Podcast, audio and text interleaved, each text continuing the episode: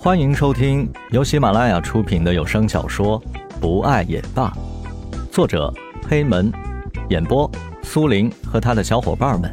欢迎收藏订阅。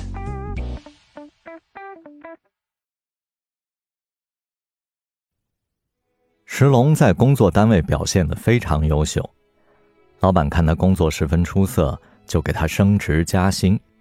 现在的石龙已经完全不是当初那个。只知道伸手向家里要钱的纨绔子弟了。蓝宇一直在酒店工作，他的工作能力十分出色。经过酒店高层的决定，让蓝宇担任酒店人事部的经理。领导们都夸赞蓝宇未来上升潜力巨大，并鼓励蓝宇好好加油，不断的取得好成绩。江雷和石龙觉得。现在大家的事业都渐渐步入了正轨，生活也慢慢稳定了。唯一的问题呢，就是家里需要有一个持家有道的女主人了。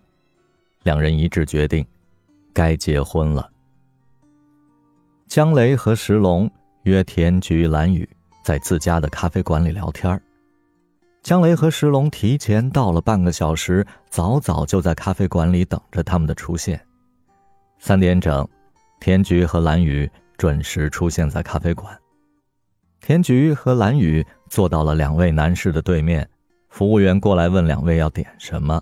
田菊抬头说：“两杯卡布奇诺，谢谢。”田菊看着对面一直没有开口的两位男士，他一只手撑着头，一只手在桌上有规律的敲打着。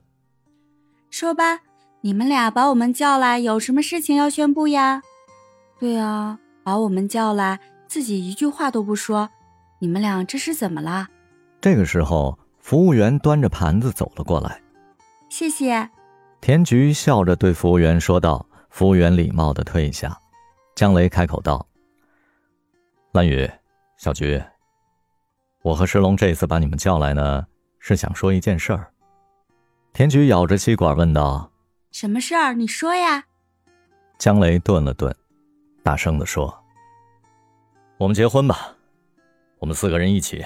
我和石龙想办一场世纪末的婚礼。”话音一落，田菊和蓝雨都微微愣了一下。石龙看着两个人的反应，小心翼翼的说道：“啊，关于这件事儿，你们怎么看啊？我们想知道你们的看法。”田菊和蓝雨对视了一眼。结婚。自己已经订婚一年了，真的到了该结婚的时候了。穿上洁白的婚纱，站在人群中，成为万众瞩目的新娘。田菊和蓝雨从对方的眼中看到了自己想要的答案。好呀，我们都已经订婚一年多了，也应该结婚了呢。田菊对江雷笑眯眯的说道：“我也是这么想的。”现在一切的条件都成熟了，可以结婚了。蓝雨赞同的说。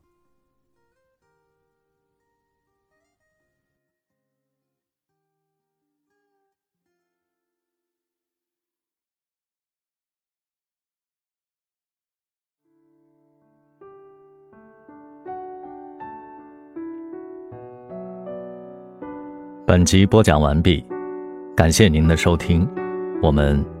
下集再见。